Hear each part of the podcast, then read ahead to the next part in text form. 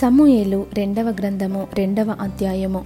ఇది జరిగిన తరువాత యూదా పట్టణములలోనికి నేను పోదునా అని దావీదు యహోవా యొద్ద విచారణ చేయగా పోవచ్చునని యహోవా అతనికి సెలవిచ్చెను. నేను పోవలసిన స్థలమేదని దావీదు మనవి చేయగా హెబ్రోనుకు పొమ్మని ఆయన సెలవిచ్చెను. కాబట్టి యజ్రయేలీయురాలగు అహినోయము కర్మెలియుడగు నాబలునకు భార్య అయిన అబీగయిలు అను తన ఇద్దరు భార్యలను వెంటబెట్టుకొని దావీదు అక్కడికి పోయెను. మరియు దావీదు తన యొద్దనున్న వారినందరినీ వారి వారి ఇంటి వారిని తోడుకొని వచ్చెను. వీరు హెబ్రోను గ్రామములలో కాపురముండిరి. అంతటా యూదవారు అక్కడికి వచ్చి యూదవారి మీద రాజుగా దావీదునకు పట్టాభిషేకము చేసిరి. సౌలును పాతిపెట్టిన వారు యాబేష్ గిలాదు వారని దావీదు తెలుసుకొని యాబేష్ గిలాదు వారి యొద్దకు దూతలను పంపి మీరు ఉపకారము చూపి మీ ఏలినవాడైన సౌలును పాతిపెట్టి తిరిగనుక యహోవ చేత మీరు ఆశీర్వచనము నొందుదురుగాక. యహోవా మీకు కృపను సత్య స్వభావమును అగపరచును. నేనును మీరు చేసిన ఈ క్రియను బట్టి మీకు ప్రత్యుపకారము చేసేదను. మీ యజమానుడకు సౌలు మృతి నొందెను గాని యూదావారు నాకు తమ మీద రాజుగా పట్టాభిషేకము చేసి ఉన్నారు గనుక మీరు ధైర్యము తెచ్చుకొని బలాఢ్యులై యుండుడని ఆజ్ఞ ఇచ్చెను.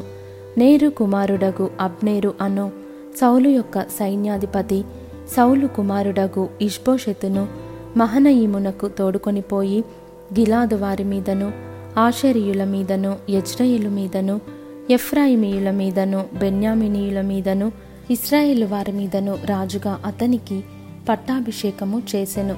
సౌలు కుమారుడగు ఇష్బోషెతు నలవదేండ్ల వాడై ఏలనారంభించి రెండు సంవత్సరములు పరిపాలించెను. అయితే యూదావారు దావీదు పక్షమున నుండిరి. దావీదు హెబ్రోనులో యూదావారి మీద ఏలిన కాలమంతయు ఏడు సంవత్సరములు ఆరు మాసములు.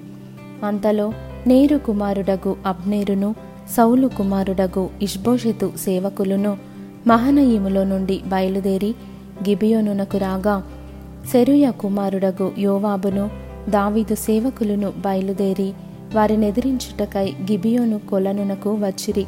వీరు కొలనునకు ఈ తట్టునను వారు కొలనునకు ఆ తట్టునను దిగియుండగా అబ్నేరు లేచి మన ఎదుట యవ్వనులు మల్లచేష్టలు చేయుదురా అని యోవాబుతో అనగా యోవాబు వారు చేయవచ్చుననెను.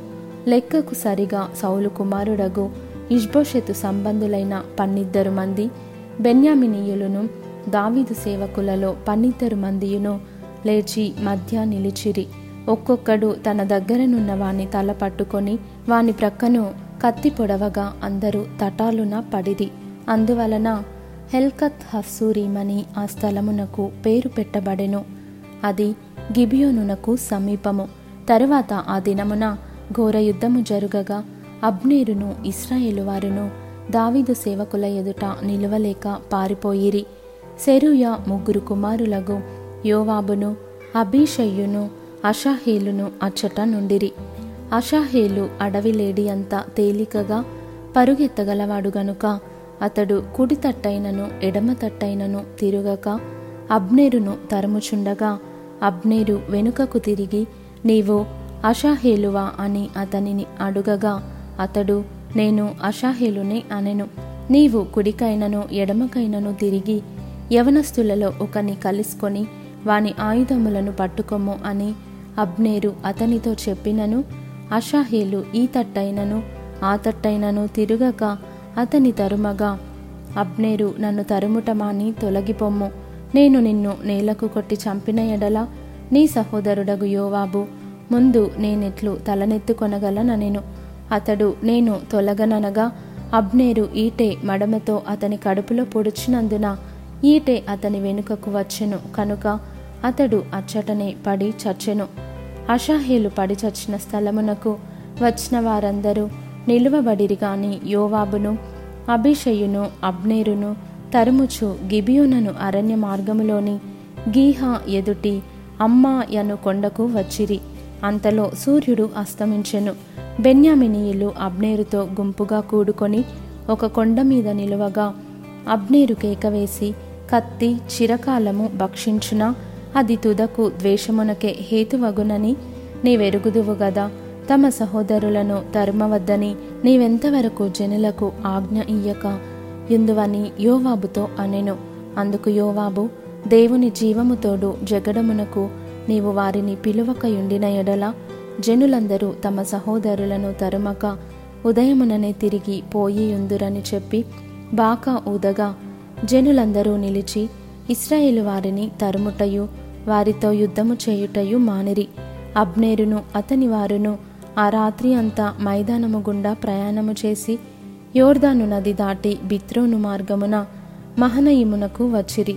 యోవాబు అబ్నేరును తరుముటమాని తిరిగి వచ్చి జనులను సమకూర్చి లెక్క చూడగా దావీదు సేవకులలో అషాహేలుగాక పందుమ్మండుగురు లేకపోయిరి. అయితే దావీదు సేవకులు బెన్యామినీయులలోనూ అబ్నేరు జనులలోనూ మూడు వందల అరవది మందిని హతము చేసిరి. జనులు అషాహేలును ఎత్తుకొని పోయి బెత్లహేములోనున్న అతని తండ్రి సమాధి అందు పాతిపెట్టిరి.